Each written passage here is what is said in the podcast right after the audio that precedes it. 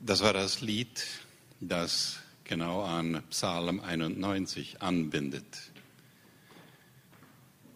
Der Herr ist unser Schutz, der Herr ist Herr. Und dann kommt das, was ich zur Einleitung sagte. Ist das immer noch wahr dann? Diese Fragezeichen.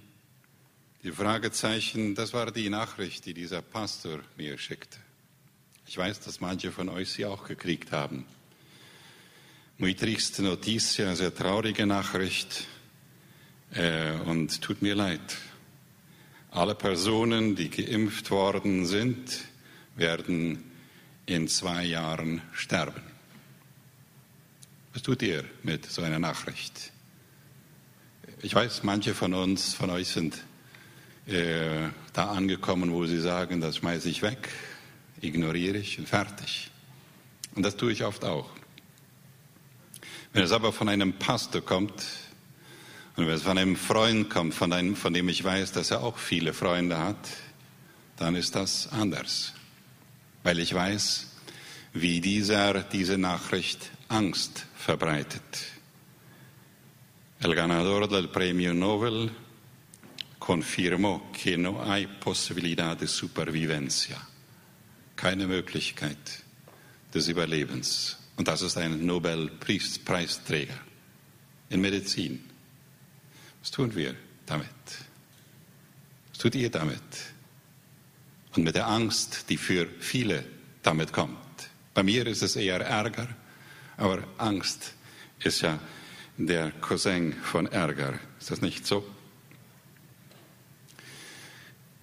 Wir hatten uns entschieden, dass wir an diesem Sonntag heute eine Predigtreihe anfangen wollten mit äh, dem Kolosserbrief. Im Kolosserbrief, ein Brief, der geschrieben wurde von Paulus. Äh, und ich werde beim Plan bleiben, aber nachher komme ich auf Covid zurück und auf diese ermutigende Nachricht, die manche von uns, die schon geimpft sind, gehört haben, dass wir innerhalb von zwei Jahren sterben werden. Steht ja da. Das hat ein wichtiger Mann gesagt. Als Paulus diesen Brief schrieb an die Gemeinde in Kolosse, dann war das ein Brief, den er schrieb, weil Menschen ähnlich wie heute in Kolosse unruhig waren. Unruhig, besorgt, verwirrt. Das ist der Brief, den er schrieb er brief in einer Stadt, die ähnlich so war wie San Miguel in Misiones. Wofür ist San Miguel in Misiones bekannt? Wissen die Touristen unter uns das? Schafswolle und das, was man daraus macht. Und Fiestas Publicas, Volksfeste. Das sind die zwei Dinge, die für die, für die San Miguel in Misiones bekannt ist. Und es ist auch eine unbedeutende Stadt. Wer weiß schon viel über San Miguel? 200 Kilometer entfernt ungefähr von Asunción. Äh, eine Stadt, über die kaum jemals jemand spricht. Außer wenn es dort eine Gemeinde gibt und außer wenn jemand dort einen Brief hinschreibt. Das war ähnlich so mit dieser kleinen Stadt Kolossee. Äh, das ist eine Stadt, die im heutigen, in der heutigen Türkei die Stadt Onaz ist. Höchstwahrscheinlich. Man weiß das nicht genau. Weil diese Stadt wurde äh, weniger als 100 Jahre nach Christus durch ein Erdbeben zerstört. Das, was damals Kolossee war. Eine kleine Stadt, unbedeutend, außer bekannt durch Schafwolle und alles, was man damit macht und durch Volksfeste. Deshalb kam ich auf San Miguel. Und diesen Vergleich, wie Paulus, der im Gefängnis war, 1500 Kilometer entfernt in Rom, der äh, dort war, weil er das Evangelium gepredigt hatte, der dort war, weil das einigen Leuten, wichtigen Leuten nicht gefiel. 1500 Kilometer entfernt und er schrieb einen Brief an diese unbedeutende kleine Gemeinde in einer unbedeutenden kleinen Stadt, die er selber nicht gegründet hatte und die er auch selber niemals besucht hatte. Er schrieb diesen Brief an eine Gemeinde, die zerrissen war.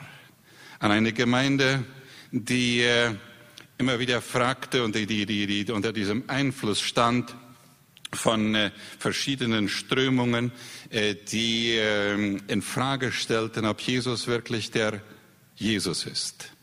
Leute, die einen besonderen Frömmigkeitsstil pflegten und die dadurch Menschen durcheinander brachten. Menschen, die auch Engel anbeteten und sagten, das ist doch auch okay. Menschen, die äh, eine besondere Betonung auf jüdische Feiertage legten und sagten, das ist doch richtig so, das ist doch die Juden, das sind doch unsere Vorfahren und viele wurden durcheinander. Durch eine mm, bestimmte Predigten von Lehren, die sagten, die, die, das, das Wissen ist überaus wichtig, äh, wichtiger als der Glaube eigentlich. Und die Leute wurden durcheinander. Deshalb schrieb Paulus diesen Brief und betonte ganz besonders diese vier Dinge, die wir hier sehen. Vier Dinge, die er betonte. Er sagt, es ist wichtig, dankbar zu sein. Dankbar zu sein, zu danken, das in Worten und in Taten zum Ausdruck zu bringen. Gott gegenüber dankbar zu sein. Gott gegenüber dankbar und füreinander zu beten. Es ist wichtig, sagt er, Christus zu erkennen, Christus kennenzulernen. Das ist zentral wichtig. In diesem äh, Brief, der knapp sechs Seiten lang ist, je nachdem, wie viel Worte man auf eine Seite presst, äh, ein relativ kurzer Text, ist, äh, dieses, ist, ist äh, oft auf Jesus gezielt. 37 Mal. 37 Mal wird Christus erwähnt. Das ist öfter als in den anderen Briefen, die er schreibt. Nicht, dass das Anna so nicht wichtig ist, aber hier war es ihm besonders wichtig. Es ist ihm besonders wichtig, den Leuten zu sagen, dass, ihr, dass sie wie Christen leben sollen, in allen Bereichen. Und es ist ihm wichtig, dass sie einen Teamgeist, einen Geist des Miteinanderarbeitens fördern. Das sind die vier Dinge, die Paulus vorlebt und die Paulus lehrt in diesem Brief an die Kolosser. In den nächsten sechs Wochen mit einigen Unterbrechungen werden wir die verschiedenen Aspekte näher beleuchten. Heute sei es nur angedeutet und hier mit dem Hinweis, dass dieses Dinge waren, die die Menschen dort bewegten in Kolosse. In Kolosse. Und deshalb hat Paulus, als er hier im Gefängnis war, ihnen diesen Brief geschrieben. Was übrigens auffallend ist, wir sehen ja das hier in diesem Bild, wie jemand sich das zeichnerisch vorgestellt hat. Paulus äh, in äh, altertümlichen Handschellen, würden wir sagen, ja, in Ketten. Äh, ein Soldat, der aufpasst, dass er nicht wegläuft. Und ein Sekretär, ein Mitarbeiter im Gefängnis. Und kein einziges Wort, kein einziges Wort in diesem ganzen Brief darüber, dass Paulus irgendwie klagt, dass er über sich selbst, sich selbst bemitleidet. Er denkt an die Leute. Er denkt daran, wie kann ich den Leuten zum Segen sein? Wie kann ich sie segnen? Wie kann ich für sie da sein? Das war sein einziger Wunsch. Und dann hier der Text selbst. Ich werde heute etwas machen, was ich bisher noch nie gemacht habe in meiner, meinen vielen Jahren als Prediger. Ich werde eine ähm, Bibelübersetzung brauchen, die etwas verrufen ist. Die Volksbibel. Ich weiß, dass manche meinen, das ist eigentlich keine Bibel. Äh, ich habe das aber nachgeprüft und die, war, die Dinge, die da drin stehen, sind alle wahr. Es ging mir heute darum, die Bibel in einer Sprache zu uns reden zu lassen, die etwas auffallend ist und die die neue Sprache spricht. Ich habe übrigens einige Worte, die zu auffallend und zu jugendlich waren, die habe ich rausgenommen. Äh, mit, äh, ich glaube, da werde ich Vergebung finden, da wo das dran ist. Äh, für Gottes Arbeit dankbar sein, auch in der Zeit von Covid. Und wir halten im Sinne, ich komme zum Schluss noch darauf zurück. Hier in diesem Brief spricht Paulus zuerst von Zusammenarbeit. Lass mich die ersten zwei Verse lesen. Ähm, nach der Volksbibel. Absender, Paulus, ein von Gott beauftragter Botschafter für die Sache von Jesus und sein Mitarbeiter Timotheus. Und ein bisschen später kommt dann noch Epaphras dazu. Das ist der, der wahrscheinlich die Gemeinde in Kolossee gegründet hatte. An die Christen in Kolossee, die ihr Vertrauen auf Jesus gesetzt haben. Hallo Leute, wir wünschen euch, dass ihr Frieden und Freude unter euch habt. Beides bekommt man von Gott, unserem Vater. Klare Sprache. Und es ist dieser Wunsch, miteinander zu danken. Gott zu danken dass es euch gibt. Einander zu danken, dass es uns gibt. Einander zu danken dafür, dass wir zusammenarbeiten, dass wir Freunde haben, dass wir die Dinge nicht alleine gestalten müssen. Dann haben wir Danken, erster Teil. Das sind die Verse drei bis acht. Erster Teil, weil der Text schließt wieder mit Danken ab und er zeigt, es ist über die Hälfte dieses Textes ist von Danken. Deshalb die gute Gewohnheit für uns zu danken. Wenn wir zusammen für euch beten, schreibt Paulus, dann müssen wir Gott, dem Vater von Jesus, erstmal sehr für euch danken. Man erzählt sich, dass ihr sehr gut mit Jesus Christus unterwegs seid und dass ihr sehr liebevoll mit allen anderen Christen umgeht. Er wusste natürlich auch, dass die sich zankten und dass da viel Streit war. Aber es ist dieses Wort, das sie ermutigt, das zu tun, was er bei ihnen gesehen hat. Man erzählt sich, dass ihr sehr gut mit Christus unterwegs seid. Ihr habt offensichtlich begriffen, dass man sich auf den Himmel freuen kann. Von dieser Hoffnung habt ihr das erste Mal gehört, als man euch die Wahrheit erzählt hat, nämlich die gute neue Nachricht über Christus. Diese Neuigkeit hat sich ja mittlerweile in der ganzen Welt herumgesprochen. Immer mehr Leute hören davon und dadurch wachsen viele gute neuen Früchte. Menschen haben angefangen, Gott zu vertrauen. Das war ja bei euch auch so. Schon vom ersten Tag an, als ihr davon gehört hattet, wie sehr Gott Menschen liebt und dass er ihnen alles verzeihen will, seid ihr davon begeistert gewesen. Das erste Mal hat Epaphras, ein Mitarbeiter von uns, den wir sehr gerne haben, euch davon erzählt. Der ist Jesus immer ganz treu gewesen und das war auch bei euch so. Er hat uns auch davon erzählt, dass ihr durch den Heiligen Geist ganz eng zusammengerückt seid und dass ihr euch gegenseitig echt liebt. Dieses in Worte zu fassen, ist ein wunderbares Beispiel, wenn ihr E-Mails schreibt und wenn ihr WhatsApps schickt und wo überall ihr Nachrichten verschickt oder auch einfach Telefon miteinander redet oder vielleicht noch am besten von Person zu Person redet. Das Danken nicht vergessen. Denn das Danken prägt Menschen. Das Danken prägt Menschen, denn der Dank ist das, was einen Menschen dazu bringt, das zu werden, wenn er noch nicht da ist, wofür man dankbar ist. Versteht ihr, was ich meine? Wenn jemand dir dafür dankt, dass du so freundlich bist und du weißt, das ist nicht immer so, dann wirst du ab dem Moment mehr danach streben, freundlich zu sein, weil der hat ja sich dafür bedankt, dass du das bist. Wisst ihr, was ich meine? Und das ist, was geschieht, wenn Menschen durchgehend dankbar sind und dieses in Worte fassen. Und Paulus praktiziert das hier im ersten Teil vom Danken. Dann hat er einen kurzen Teil von Bitten. Und er hat keine Bitten, dieses immer, bitte betet für mich und ich bitte darum, dass Gott mich segnet und ich bitte darum, dass Gott mir die Freiheit schenkt und so weiter. Nicht ein Wort darüber. Seit wir die ganze Sache über euch gehört haben, schreibt er, beten wir ohne Ende für euch. Wir bitten Gott immer, dass ihr kapiert, was Gott von euch will und dass sein Geist euch weise macht und euch hilft, den Durchblick zu kriegen. Dass Gott euch hilft, weise zu sein und den Durchblick zu kriegen. Dann könnt ihr so leben, wie es Gott gefällt und viele gute Sachen für ihn machen. Ihr sollt ihn einfach immer besser kennenlernen. Bei Gottes Power könnt ihr immer wieder neu auftanken und so euren Weg mit ihm gehen, ohne Schlaf und genervt zu sein. Ah, ich mag diese Sprache eigentlich. Äh, sie hilft uns, äh, dieses, dieses einmal in einer neuen Form zu sehen. Und ihr seht das Bitten hier. Er bittet für euch, für die Leute, für die Kolosser. Er sagt, ich bitte für euch, dass ihr den Durchblick kriegt. Ich bitte für euch, dass ihr gute Früchte bringt. Und ich weiß, dass ihr das tut. Ich bitte für euch, dass ihr Jesus immer wieder neu kennenlernt. Und ich weiß, ihr bemüht euch darum.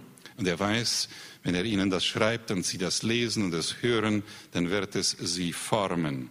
Und dann der zweite Teil des Dankens. Ihr könnt Gott übrigens echt dankbar sein, schreibt er. Er hat euch schließlich schon einen Anteil von seinem Erbe ausgezahlt. Ihr habt jetzt eine Platzreservierung für sein neues Land in der Tasche. Klingt das nicht gut? Ihr habt eine Platzreservierung für den Himmel in der Tasche. Das ist dieser Zuspruch in einer Art und Weise, die sie hören konnten, die für sie wertvoll war. Er hat uns aus der Gefangenschaft rausgeholt und von den Handschellen befreit, die die dunkle Seite der Macht angelegt hatte. Und jetzt stehen wir unter der Kontrolle seines geliebten Sohnes Jesus, Jesu. Er hat uns befreit. Unsere Schulden wurden durch ihn erlassen. Das ist echt cool, Leute, nicht wahr? Diese Sprache der Vergebung, diese Sprache, dass die Dunkelheit, die dunklen Mächte entmachtet sind durch Jesus Christus, das sind gute Worte. Dass wir eine Platzreservierung im Himmel haben, da wo Tante Hulda diese Platzreservierung jetzt einlösen kann und sagen, hier bin ich, Jesus hat mich erlöst, Jesus hat mir vergeben, eine Platzreservierung. Das sind die vier, die Paulus hier an die Gemeinde schreibt. Zusammenarbeiten, das ist wichtig. Im Alleingang geht es schlimmer. Danken und bitten und wieder danken. Das ist in allen Bereichen des Lebens. Und ihr habt es schon gesehen, ich habe manches angedeutet. Das Zusammenarbeiten, das Danken und das Bitten und das Danken wieder in der Familie zu praktizieren das Bitten und das Danken und wieder das Danken und das Zusammenarbeiten im Beruf praktizieren. Und ich weiß, manche würden jetzt gerne, dass ich da aufhöre. Denn vor kurzem sagte mir jemand und schrieb mir jemand, sagt er, du solltest dich um geistliche Dinge kümmern und nicht um Covid. Das hat nichts mit dem Glauben zu tun. Das soll, darüber solltest du nicht reden in der Kirche und auch nicht in Facebook schreiben. Und da dachte ich, habe ich was nicht begriffen oder hat die was nicht begriffen? Oder müssen wir beide was zusammen lernen? Denn wenn wir in der Familie das Zusammenarbeiten und das Danken und das Bitten und so weiter lernen wollen, und im Beruf und für die Bildung und für den Sport. Wir wollen doch überall Nachfolger Christi sein. Ist da nicht gerade in diesem Punkt es auch wichtig, dass wir da lernen, uns zu fragen, was bedeutet es in diesem Punkt bei dieser komplizierten Sache, wo wenige von uns den Durchblick wirklich haben, zusammenzuarbeiten, zusammenzuhalten, zu danken, zu bitten und wieder zu danken zusammenzuarbeiten mit denen, die Bescheid wissen, mit Ärzten, mit Krankenpflegern, mit Politikern und so weiter, nicht gegeneinander arbeiten. Danken dafür, dass es Ärzte und Krankenpfleger und Wissenschaftler und Forscher gibt und Leute, die uns hin und her transportieren, damit wir impfen können. Leute, die bitten und dass wir bitten für die, die in Not sind und für die, bei denen die, die Medizin nicht ausreichen wird. Das Zusammen und das Danken und das Bitten. Und dann komme ich zurück auf diesen. Wie kann das sein in diesem, wenn ich diese Nachricht kriege? Und ich habe die ja wahrscheinlich gekannt in der letzten Zeit. Diese Nachricht wurde mir geschickt und was mache ich damit? Zuerst schaue ich, wo kommt sie her? Dann schaue ich, was sagt sie wirklich? Und dann schaue ich, was sollte ich dazu sagen? Und dann bin ich in allem demütig. Das ist mein Rezept. Wenn ich mir dieses anschaue, dann schaue ich zuerst, wo kommt das her? Und ich klicke da drauf oben bei Nobel Prize Winner Mass Covid Vaccination an Unacceptable Mistake. Äh, ein Fehler, den wir nicht machen sollten. Und dann klicke ich da drauf und dann komme ich auf die, das Interview mit diesem Arzt. Und da steht in keiner Zeile, dass äh, nach zwei Jahren oder in zwei Jahren die Leute sterben werden. Da steht nicht einmal überhaupt, dass die sterben werden. Da steht, dass da eine gewisse Beziehung, ein gewisser Bezug da ist zwischen Impfung und äh, Leuten, die sterben gelegentlich. Aber keine 30 Prozent, auch keine 100 Prozent. Das steht in dem Artikel einfach nicht drin. Das hat jemand ausgefunden, das hat jemand dazu geschrieben. Das ist das, was wir auf christlich eine Lüge nennen. Und das ist einfach nachzuprüfen, indem man einfach hin und her schaut. Ich schaue an zweiter Stelle nach, was ist Live Site News? Das heißt, wer ist daran interessiert, dieses zu verbreiten? Das ist eine sehr hilfreiche Art, weise zu sein, den Durchblick zu haben, so wie Paulus an die Kolosser schreibt. Seid weise, versucht den Durchblick zu haben.